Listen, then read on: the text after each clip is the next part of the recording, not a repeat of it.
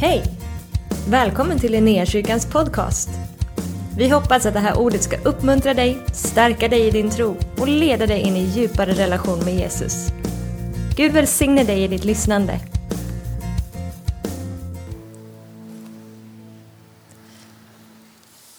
Jag har jobbat en vecka idag och jag gissar att de flesta av er andra också står inför, eller precis har börjat jobba eller plugga eller ska börja jobba eller plugga. Eh, vi står ju inför en uppstart, helt klart.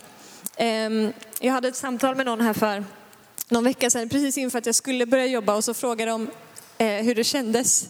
Och så bara märkte jag så här, hur inpräntat det är att hela mitt liv hört alla vuxna säga att det är så jobbigt att börja jobba igen. Det är så segt att semestern är slut och bara hur nära till hands det låg i mitt vokabulär. Liksom. Eh, och jag, jag tror till och med att jag sa det vid något tillfälle, men som att jag vill liksom mata tillbaka de orden in i min mun. Eller så här. Man bara säger massa saker per, på automatik på något sätt. Ehm, men Även om jag vid det tillfället kanske sa det lite så här ogenomtänkt så ska jag ändå vara ärlig med att det var det blandade känslor. Å ena sidan full av förväntan och eh, förhoppning och liksom upprymdhet eller så här, över vad som ligger framför och över det som man på något sätt upplever i anden, liksom, att Gud har förberett. Även om man inte alltid ser det supertydligt och superklart. Men ni vet den här känslan av att så här, ja, men någonting spännande är på gång, men jag, jag kan inte säga vad, men någonting är det som ska hända. Så dels full av sådana känslor och sen i nästa andetag så bara, men hjälp, hur ska, det här, hur ska det här kunna gå till? Och har jag vilat tillräckligt mycket nu och har jag liksom positionerat mig inför Gud ordentligt? Kommer jag kunna fånga allt det som han har för mig? Kommer jag kunna uppfatta det här? Och hur ska jag klara det här? Um, Jag önskar inte att vila i de känslorna, men de, de har funnits där stundtals. Eh, lite rädsla och ska man eh, vara krass så kanske man kan säga att det är lite otro också. eh, jag vet inte om du kan känna igen dig i, i den här känslan, dub, dubbelheten i känslan liksom av att stå inför någonting som man bara, wow, det här kommer bli hur bra som helst. Hjälpars! Hur ska jag lyckas med detta? Jag får bara inte ihop det. Och så står man med liksom tusen frågetecken på något sätt som, som tvingar mig in i ett val där jag har två alternativ. Antingen att lita på Gud eller att lita på mig själv och min egen förmåga eller oförmåga. Ehm, jag tvingas liksom till den platsen där jag, där jag behöver göra det valet på min insida. Och det är ju självklart i teorin vilket val jag vill välja. Såklart vill jag ju lita på Gud och inte, inte på mig själv.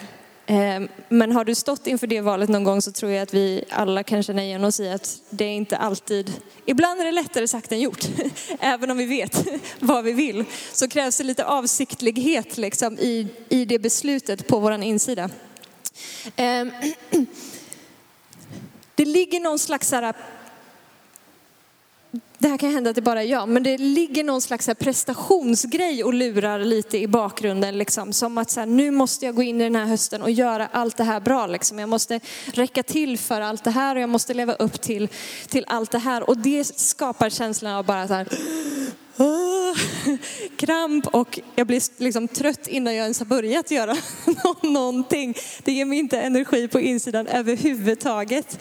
Ehm, men jag bara, någonstans så känner jag i allt det här så här, gode Gud, låt mig inte gå in i den här terminen och bara tänka, nu trampar vi på gaspedalen, nu kör vi hörni, nu ger vi järnet och bara ger oss till allting och trycker på liksom från tårna. Utan Gud, om det är någonting, om det är någon slags inställning som jag ska gå in i den här terminen med så är det, låt mig vara på platsen av beroende av dig. Låt mig vara på platsen av fattigdom i anden. Låt mig vara på platsen av bara erkänd svaghet på något sätt inför dig. Där din kraft kan få fullkomnas i min svaghet. Låt mig igenkänna och erkänna liksom den brutenheten så att jag kan vila i din kraft. Eh, men ifrån den platsen av igenkänningen av mitt beroende av honom, igenkänningen av min egen eh, brist och svaghet. Ifrån den platsen så vill jag också igenkänna att jag faktiskt får ta emot hans kraft. All right, vi vill inte stanna på den platsen där vi bara så här, Gud, jag är så liten, jag kan ingenting, hjälp mig. Och så sitter vi kvar där.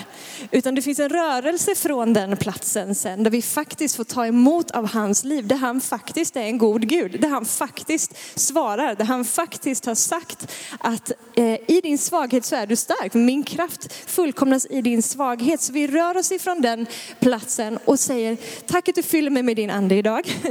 tack att jag är full av liv, tack att jag är full av kraft, tack att jag är full av ditt över överflöd. Tack att jag är full av ditt hopp. Tack att jag har allt vad jag behöver för att gå in i den här hösten. Jag har allt vad jag behöver för att gå in i den här terminen.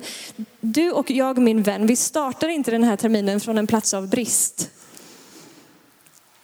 Vi startar inte den här terminen från en plats av ah, jag har inte det som krävs. Jag kommer inte palla, jag fixar inte det här. Vi startar den här terminen från en plats av fullhet tillsammans med Gud för att han har lovat det. För att han är den han är och för att han är den han är i dig. Så att lita på Gud, Guds förmåga eller lita på min egen förmåga. Att lita på Gud handlar inte bara om så här, jag litar på Gud i största allmänhet, utan vi litar på hans förmåga i mig. Vi litar på hans ande i dig. Lita på hans kraft i dig, på att han har utrustat dig och sänt dig ut in i allt det som ligger framför dig. Eh, den här terminen. Så dubbelheten här, eller jag vet inte om jag ens ska kalla det dubbelhet, men, men det är två parallella spår. Svagheten, beroendet, brustenheten och kraften tillsammans med honom som, som sätter dig i rörelse. Så liksom, eh, fattigdomen i anden och svagheten, igenkänningen av vårt beroende av honom, det ger oss en vila i våran själ. Men den vilan gör oss inte passiva utan den, den sätter oss i rörelse. Så vi börjar agera tillsammans med det som han är och det som, som han också ger. Det här är, jag vet inte om det här har någonting att göra med det jag ska säga sen, men jag säger det i alla fall. Det är en liten påminnelse till oss alla i alla fall. Jag blev påmind om det här i morse. Eh, Matteus kapitel 6 och vers, från vers 31 till vers 33 så står det, gör er därför inte bekymmer och fråga inte Det bläddras här i min bibel av fläkten så jag tappar bort mig. Fråga inte, vad ska vi äta eller vad ska vi dricka eller vad ska vi klä oss med? Alltså, du behöver inte ställa frågan här, hur i hela världen ska jag klara av det här? Hur ska jag ha pengar till det här? Hur ska jag lyckas liksom fånga det här? Hur ska jag fixa det här provet? Alla de där huren, de tar Gud hand om. Efter allt detta söker hedningarna, men er himmelske fader vet att ni behöver allt detta. Nej, sök först Guds rike och hans rättfärdighet så ska ni få det andra också. Er himmelske fader vet att ni behöver allt detta. Han har omsorg om vad det än är. Så du får leva från en plats av, av fullhet där han har fyllt, fyller dina behov. Okej, nu ska vi gå in i det som jag faktiskt hade tänkt att säga idag. Ehm, jag tänker vi ska göra vårt, vårt avstamp i en psalm. Ehm, och vi ska bara läsa igenom den här psalmen och göra lite nedslag i några verser här och där och så bara ser vi vad, vad Gud vill tala till oss igenom det. Så Gud, vi tackar dig för ditt ord. Vi tackar dig att ditt ord är levande och verksamt. Eh, och jag tackar dig att vi får sitta här med öppna hjärtan och bara ta emot ditt ord i tro. Tack att det är mat för våran själ, Herre. Det är liv för våran ande. Det är läkedom för hela vår varelse, Gud. Jag ber att ditt ord idag skulle få föda tro i våra hjärtan, Herre. Så vi bara säger ja till det som du säger ja till. Förnya och förvandla vårt sinne. Ge oss Jesu Kristi sinnelag. I Jesu namn. Amen. Okej, okay, om du har din bibel med dig så ska vi gå till psalm 18 om jag inte sa det.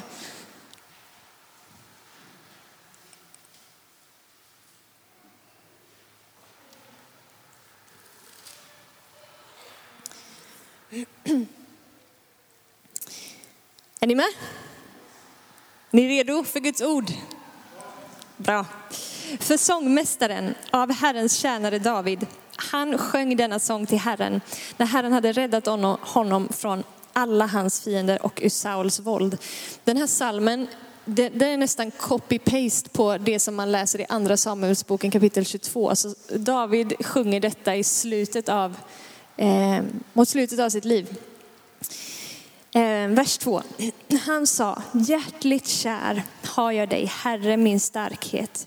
Herre mitt bergfäste, min borg och min räddare. Min Gud, min tillflyktsklippa, min sköld, min frälsningshorn och mitt värn. Till Herren den högt lovade ropar jag och från mina fiender blir jag räddad. Om du, om du tar med dig den här salmen hem sen eh, och sitter och läser, bara sitt och meditera lite på alla de här orden som, som David bekänner Gud att vara Herre mitt bergfäste. Vad betyder det för dig? Vad betyder det för mig att Gud är mitt bergfäste?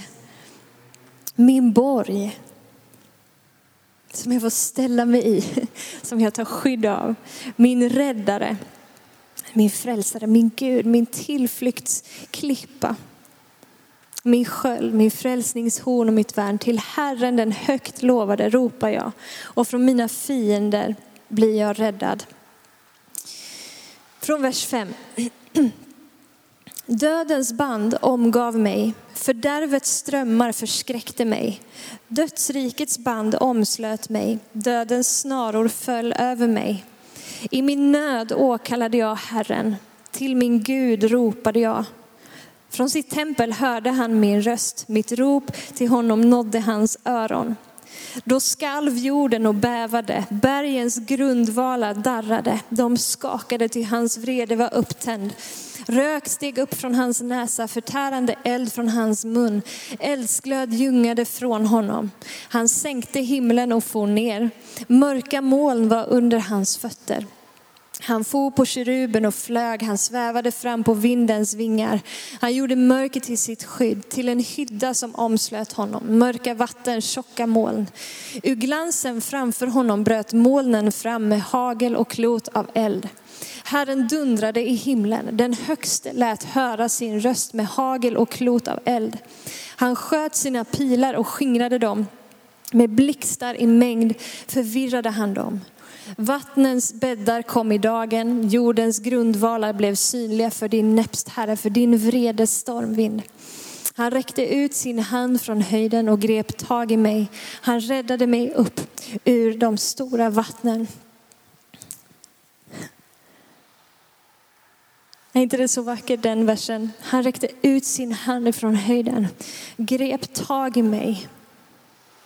Han drog mig upp ifrån de stora vattnen. På något sätt så, för mig, de här verserna som, som vi precis har läst,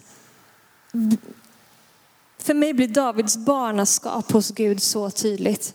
David på något sätt beskriver situationen som han är i. Först så bara bekänner han sig till vem Gud är, så stor är han. Och sen så bara, min situation, den var ungefär asdålig. Det var verkligen inte bra. Alltså dödens band omgav mig. Jag var i det djupaste mörker. Han var förföljd, han var på flykten, han misströstade om livet. Det var ångest deluxe verkligen i Davids liv. Och så säger han, i min nöd så ropade jag till Herren. I min nöd så åkallade jag hans namn. Alltså på något, sätt här, på tal om det som vi sa innan, Davids liksom insikt i hans eget beroende av Gud. Det finns ingen annan utväg Gud än dig. Det finns ingen annan utväg Herre här än att du räddar mig. Det finns ingen annan utväg än att du griper in i den här situationen och griper tag i mig. I min nöd så åkallade jag Herren. Och för dig och mig, alltså vetskapen i att när vi befinner oss på en plats av nöd, när vi befinner oss på en plats där vi känner hur bara mörker omger oss och sluter sig runt omkring oss. Gud hör ditt rop. Han hör ditt rop och att se hans agerande här, hur han bara på något sätt ryter mot orättvisan. Alltså när Davids rop när Guds rättfärdighets rop når hans öron så bara, oh, Gud kan liksom inte hålla tillbaka sig själv i det läget. Alltså han, he rushes in, han bara rusar in för att hjälpa, för att rädda, för att gripa tag, för att lyfta upp. Gud, Guds hjärta för Alltså Gud kommer alltid att välsigna och lyssna till det som är rättfärdigt. Han ryter mot det som är orättfärdigt, mot det som är liksom syndens makt, mot det som är fördärvaren och förgöraren försöker göra. Där drar Gud ut som en stormvind. Hans, hans liksom hjärta bara... Och hans hjärta är vänt till en rättfärdiges rop. Jag tror när David ropar i det här läget så är det liksom förmodligen från en plats av ångest men också från en plats av tro och förvissning om att Gud är den han är och att Gud kommer att gripa in. Att Gud kommer att lyssna, att han, att han drar fram och att han kommer att få se hans räddning. Så det är inte bara i största allmänhet så här, ja, ja Gud, hjälp mig om du vill. Ett hjärta som är fullt av tro, som, som vidrör Guds hjärta på det sättet och som gör att Gud bara är så nära. Här kan man inte vända ryggen till en enda sekund så bläddras det bort.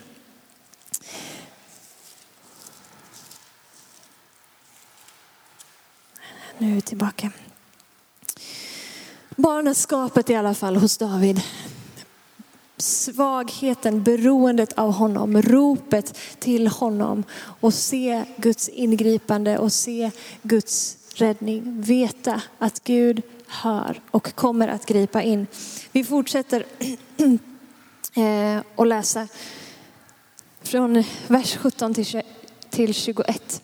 Han räckte ut sin hand från höjden och grep tag i mig, drog mig upp i de stora vattnen, räddade mig från min starke fiende, från dem som hatade mig, ty de var starkare än jag. De överföll mig på olyckans dag, men Herren blev mitt stöd. Han förde mig ut på rymlig plats, han räddade mig, ty han har mig kär. Herren gjorde väl mot mig efter min rättfärdighet, efter mina händers renhet lönade han mig. Han förde mig ut på rymlig plats. Det här ordet, det kanske är ett ord till, till alla oss eller så är det ett, ett ord till mig eller till någon mer här. Men det är ett ord som jag har bett ut över oss senaste veckorna här. Rymlig plats över våra liv. Frihet runt våra liv. Frihet för, för dig som känner dig trängd, för dig som har känt att någonting har liksom slutit sig runt omkring dig. Om det har funnits en tunghet över ditt liv eller någonting som har känts som att det liksom velat liksom trycka eller så. Vet att ditt rop har nått Guds öron. Det har satt honom i rörelse. Han kommer att gripa tag i dig och föra dig ut på rymlig plats där du får bara känna att wow, det finns, det finns utrymme här runt omkring mig. Det finns frihet här runt omkring mig. Jag vet inte vad du gör när du känner den trängseln. Ibland när jag är hemma och ingen ser så bara viftar jag lite för mig själv inför Gud. Som att det bara, va? Freedom! Det som vill klägga här på min själ, liksom. alltså dessa andemakter som bara vill trycka ner. Move! Flytta ner i Jesu namn. Och så bara, ibland känner jag det, ibland känner jag det inte, men hur Gud kommer och bara ett enda andetag ifrån honom och så bara skingras de där rökridåerna eller det som liksom molnen som trycker sig på. Ett enda ord ifrån honom och så är den rymliga platsen där för det igen så. Det kommer. Börja, börja bekänna, dig, bekänna dig till det redan innan du ser det. För det kommer. Okej, vi fortsätter och läser från vers 22 till vers 29. Ty jag höll mig på Herrens vägar. Jag avhöll avföll ej från min Gud i ogudaktighet. Alla hans domslut hade jag för ögonen. Hans stadgar lät jag ej vika ifrån mig. Jag var fullkomlig inför honom och tog mig till vara för synd. Därför har Herren lönat mig efter min rättfärdighet, efter mina händers renhet inför hans ögon. Mot den trogne visar du dig trofast, mot den fullkomlige visar du dig fullkomlig, mot den rene visar du dig ren, men mot den falske visar du dig vrång. Ty du frälsar ett betryckt folk, men stolta ögon ödmjukar du. Du låter min lampa brinna klart. Herren min Gud, gör mitt mörker ljust. Okej, okay, jag fastnade lite här vid vers eh, 24 och 25. På något sätt, det här avsnittet som vi läste nu på något, talar eh, om Davids liksom attityd inför Gud eh, och Guds sätt att se på David. Från vers 24 då, jag var fullkomlig inför honom och tog mig till vara för synd. Det är ju väldigt intressant hur David kan säga det tänker jag. Jag var fullkomlig inför honom.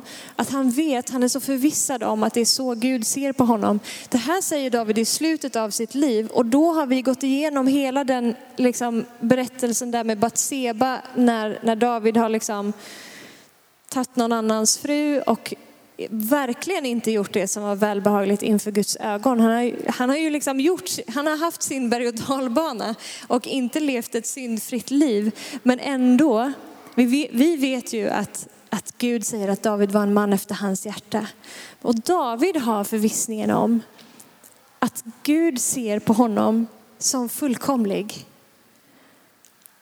på något sätt så bara vet han vilken identitet han har tillsammans med Gud. Och för dig och mig som lever i det nya förbundet, som har fått ta emot en, en ny skapelse, vi som har blivit födda på nytt, blivit iklädda en ny identitet, fått ta emot Jesu Kristi identitet, fått ta emot Jesu Kristi rättfärdighet. Vi om några kan stå med den förvissningen inför Gud och säga, jag är fullkomlig inför dig. Jag vet inte hur de orden smakar i din mun, förmodligen kanske de inte klingar så bekant i din mun. Jag är fullkomlig inför dig. Vi ofta ganska medvetna om var, var, vart våra fläckar finns någonstans.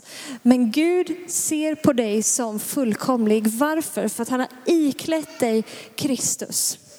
Han har gett dig en ny natur. Han har insatt dig i sig själv, i Kristus, på Faderns högra sida. Så du, i Guds ögon så startar inte du på minuskonto. Ibland tror jag att vi förhåller oss så när vi kommer inför Gud och bara så här tänker att nu har jag lite startsträcka innan jag kan liksom få uppleva hans närvaro i mitt liv igen. För att jag har ju misslyckats med ABC och så gick jag fel där och där, där, där, där. Och så har vi liksom en hel mental resa innan vi tänker att vi förtjänar att stå inför Gud igen eller uppleva hans, hans ande i våra liv. Men i Guds värld så börjar du inte på minus. I Guds ögon så är du redan fullkomlig. Har vi synd i våra liv som vi behöver hantera och bekänna ibland? Absolut. Jag säger, det är inte det jag säger att vi inte har. Men ditt beteende, din och min synd påverkar inte vår identitet. Men vår identitet påverkar vårt beteende. Och det är det som David ger uttryck för här. Att, att jag, jag vek inte av in på de ogudaktigas vägar. Jag har hållit mig till dina stadgar. Någonstans så, så, så är det hans hjärta som kommer igenom där. Hans sanna identitet tillsammans med Gud som säger, Herre jag, jag, jag, jag vet att du har gjort någonting i mig så därför vill jag gå din väg. Har jag misslyckats ibland? Absolut. Men min nya, liksom, den nya skapelsen i mig leder mig till att vilja vandra på de rättfärdigas vägar.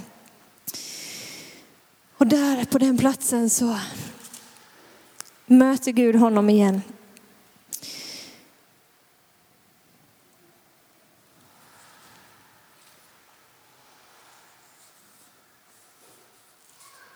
Okej, vi fortsätter från vers 30. Är det okej okay att bara göra lite nedslag så här, här och där eller? Nu kommer liksom nästa avsnitt här, nästa, man kan sätta någon annan underrubrik på nästa sektion här. Säger David, med dig kan jag slå ner fiendehärar. Med min Gud stormar jag murar. Guds väg är fullkomlig. Herrens tal är rent. Han är en sköld för alla som flyr till honom. Ty vem är Gud förutom Herren? Vem är en klippa utom vår Gud? Gud, du utrustar mig med kraft och gör min väg fullkomlig. Du gör mina fötter som hindens och ställer mig på mina höjder. Du lär mina händer att strida, mina armar att spänna kopparbågen. Du ger mig din frälsningssköld, din högra hand stöder mig, ditt saktmod gör mig stor. Du gör plats för mina steg där jag går, mina fötter vacklar inte.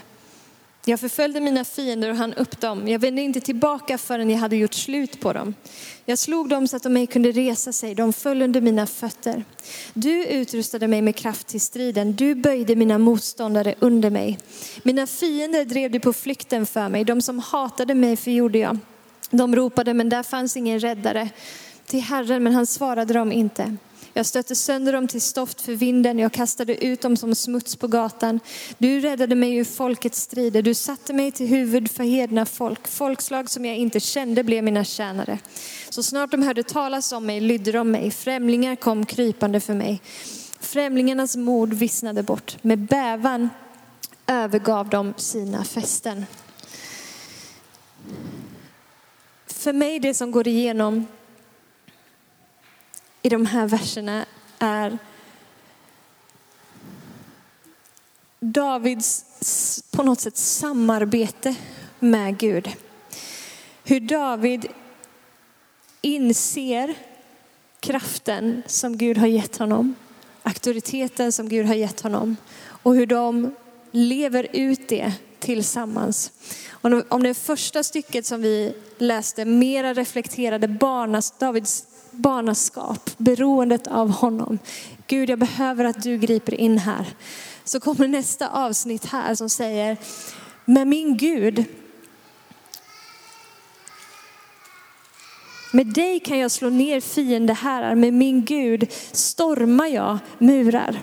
Gud, du utrustar mig med kraft och gör min väg fullkomlig. Och vers 35, du lär mina händer att strida, mina armar att spänna kopparbågen. Jag var inne lite, nämnde de här, de här verserna i, när jag predikade innan sommaren också. Eh, på tal om att vi, vi blir inte kvar bara på platsen av snälla Gud, hjälp mig. Ibland vill han lära oss vad det är att vara barn, av att bara falla in liksom i hans armar och låta han vara den som gör verket. Och ibland för han oss till en plats där han säger, hej, vet du, Titta vad som ligger i ditt liv. Titta hur jag har utrustat dig. Du är faktiskt fylld av min ande. Res dig upp nu. Nu går vi tillsammans. Nu strider vi tillsammans. Och det är inte som att Gud säger till dig och mig, nu går vi ut och slår ett gäng människor och strider mot några människor. Vi, vi lever i det nya förbundet och det funkar annorlunda där. Men om vi pratar i den liksom, bildligt andligt sätt här. Hur strider vi liksom i den andliga världen? Där har du och jag auktoritet tillsammans med Gud. Där har han rustat dig med kraft. Där har han fyllt dig med sin ande. Så du och jag är inte offer som bara behöver liksom låta fienden klampa in hur som helst och göra vad han vill i våra hjärtan och i våra tankar. Utan där kan du och jag ställa oss upp och bara stopp. Hit men inte längre. De här tankarna tar jag emot, men de här tankarna tar jag inte emot. Du lär mina händer att strida. Han lär dig och mig att resa sig upp i den kraften som han har gett. Hans församling är full av liv, hans församling är full av kraft.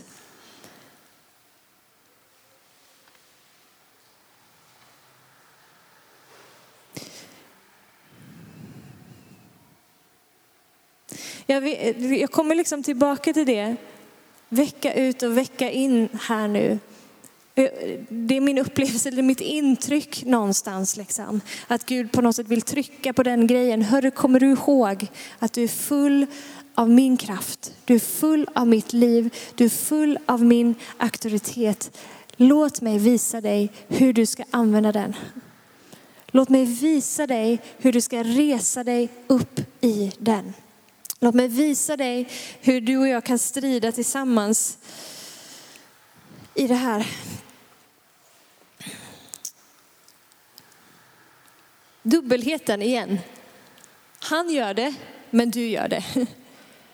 Det är Gud som ger kraften, men du och jag säger ja och går tillsammans med honom. Han strider för dig, som vi läste i det första avsnittet. Han drar ut och strider för dig. Men så, så strider ni också tillsammans. Vi gör någonting tillsammans. Du är barn, men du har auktoritet. Du är beroende, men du är full av hans kraft och av hans styrka. Han ger och du använder. Sätter det i omlopp. Du ropar till honom. Han svarar och du säger ja. Och så agerar ni tillsammans på det. Växeldragandet hela tiden. Okej, vers 34. Du gör mina fötter som hindens och du ställer mig på mina höjder. Det här tror jag är ett ord till någon. Du gör mina fötter som hindens och du ställer mig på mina höjder. När jag var fjällvandrade i somras så eh, gick vi vid ett tillfälle, det fanns ganska mycket leder. Vi var uppe vid norska gränsen, jag och en kompis. Det fanns ganska mycket leder upp på de här bergen och så fick vi den briljanta idén att vi går där det inte är några leder. Eh, där man förmodligen inte skulle gå och då blev det ju en lite större utmaning. Och så gick vi i alla fall. Och på några ställen så det var liksom alldeles på tok för brant för att bara gå rakt upp. Så vi fick liksom zigzacka oss upp så här för bergssidan. Eh, och det var, liksom, det var ju ingen stig och det var ganska mycket lösa. Jag ser förskräckelsen i min mammas ögon när jag säger det här. Hon vet inte att jag har gjort så. Eh, det var liksom massa lösa stenar och grejer. Eh, och så går vi där och bara oh, här vill vi inte slinta, här vill vi inte ramla för det är liksom, det är stup rakt ner och det är ganska långt ner. Och så blev jag påmind om den här versen, du gör mina fötter som hindens och du ställer mig på mina höjder. En hind som hoppar upp för bergen, eller bergsjätter, eller så här, om ni har sett dem någon gång på tv kanske. De är så pricksäkra när de hoppar. De slinter inte utan de bara vet liksom vart de ska sätta sina fötter och hoppar. Och så kommer jag att tänka på den här versen då och bara undra hur det var för David. Alltså när han flyr för sina fiender, han är ju uppe i, i bergen stundtals och liksom gömmer sig i grottor och så här. Han kanske inte säger det här och tänker, åh nu ska jag liksom säga något profetiskt här. Utan förmodligen så är det ganska bokstavligt för honom när han säger, du gör mina fötter som hinden så ställer mig på mina höjder. Men så finns det så många, blir så många fler djup och dimensioner i det för oss. Och jag tänker för dig och mig här nu. Det finns en plats som Gud vill ställa dig på. På, på sina höjder. Komma upp över omständigheterna. Där du igen får perspektiv att se längre. Där du ser liksom över bergstopparna. Du ser över dina omständigheter. Alltså det som har velat, det som har upplevts som de här liksom dödens band som om, omger dig kanske. Men Gud gör dina fötter som hindens, ställer dig upp på dina, på dina höjder där du får nya perspektiv.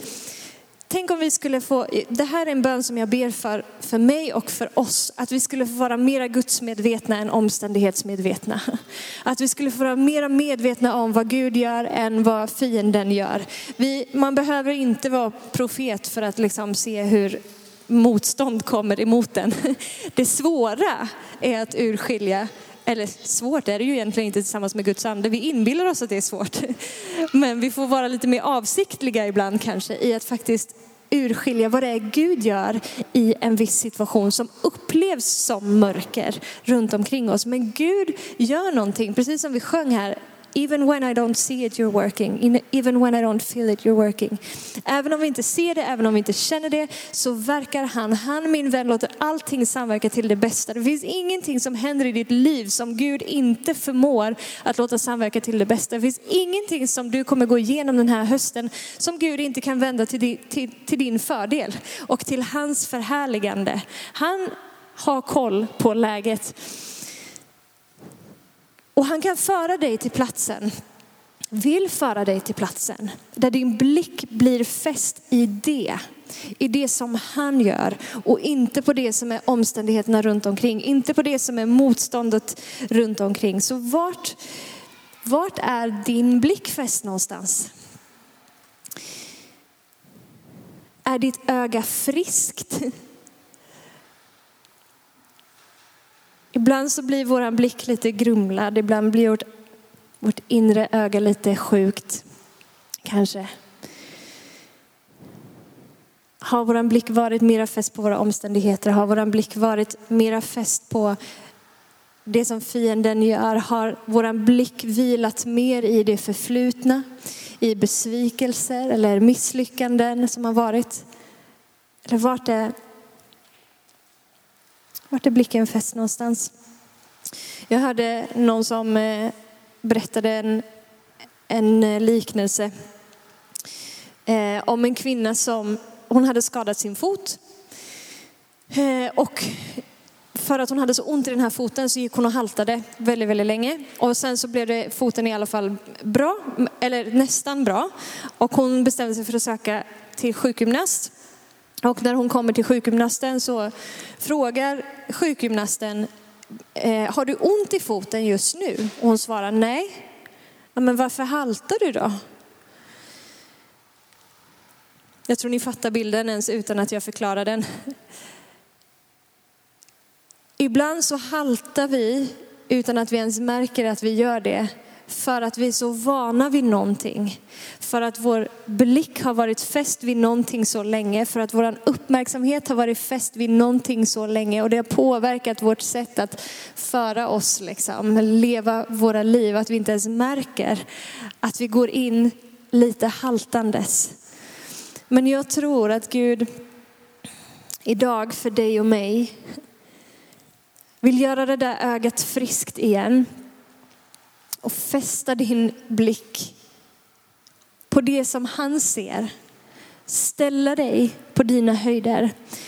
För att din blick igen får liksom skärpa, där din blick igen får klarhet. Där får du också stabilitet i dina steg. Det som händer när jag, tapp, när, när jag tappar blicken, när min blick grumlas är att jag blir lite riktningslös. Liksom. Ofta så blir jag lite inåtvänd och så blir jag lite disorienterad. Och då, då tappar jag riktningen, jag blir wobblig i mitt liv. Liksom. Men när blicken får vara fäst på det som Guds blick är fäst på, då kommer stadgan i dina och mina fötter. Det kommer stabiliteten tillbaka till, till eh, våra steg. Och det är därför som han säger också i vers 37, du ger plats för mina steg där jag går. Mina fötter vacklar inte. Så Gud vill måla en ny bild för dig.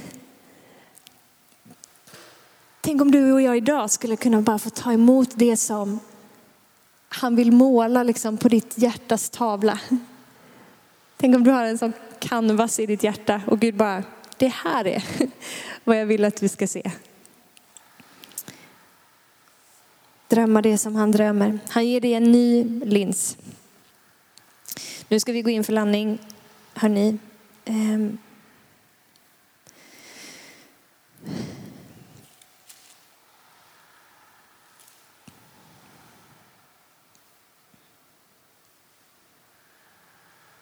Får jag säga en sak till bara i uppmuntran till dig?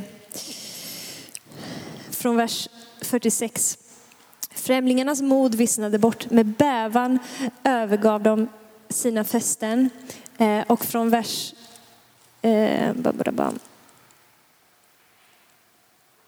38. Jag förföljde mina fiender och han upp dem. Jag vände inte tillbaka förrän jag hade gjort slut på dem.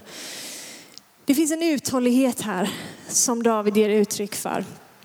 Jag vände inte tillbaka förrän jag hade gjort slut på dem. Kanske det finns en situation i ditt liv eller en omständighet i ditt liv där du känner så här, jag har liksom gått 800 varv redan med den här grejen och jag ser inte mitt genombrott. Det verkar liksom aldrig bli bra. Eller det känns som att du har gått liksom ett steg fram och så två steg tillbaka. Alltså ett steg fram och så två steg tillbaka. Hur frestande är det inte för oss när vi känner det att bara, äh, men jag ger upp. Och så förlikar vi oss med att det kommer nog alltid att vara så här jag kommer alltid att känna så här, jag kommer alltid att brottas med det här, jag kommer aldrig få se bönesvar på det här området. Mitt äktenskap kommer alltid vara så här, jag kommer alltid vara arbetslös, jag kommer alltid vara fattig, jag kommer aldrig få se någon bli helad ifrån cancer, jag kommer aldrig få se någon död väckas upp. När det krävs lite uthållighet så, så är det lätt att bara vända på reträtt. Men David säger att han vände inte tillbaka förrän han hade gjort slut på dem. Det finns ett genombrott för dig. Oavsett vilken situation det, det handlar om så finns det ett genombrott tillsammans med Gud. Så bara var uthållig i det. Han ger dig kraften att vara uthållig i det. Du saknar inte det som du behöver för att hålla ut tills, tills det bryter igenom. Amen. Nu står vi upp och så ber vi tillsammans. Tack för att du har varit med oss. Hoppas du känner dig inspirerad av Guds ord och har fått nya perspektiv. Hör gärna av dig till oss och berätta om Gud har rört vid dig på något sätt. Vi är så glada att få höra vittnesbörd om vad Gud gör. Du kan mejla oss på adressen info och dit kan du även mejla om du har ett böneämne som du önskar att vi ber för. Eller om du har tagit emot Jesus och inte har någon bibel så vill vi mer än gärna skicka en bibel till dig. Skicka ett mejl med ditt namn och dina adressuppgifter till info så ser vi till att du får en. Om du vill ge en gåva till Linnéakyrkans arbete för att nå fler människor med evangelium så kan du swisha till 123 520 0993. Du kan också besöka oss på linneakyrkan.se för att få mer information. Välkommen tillbaka att lyssna snart igen.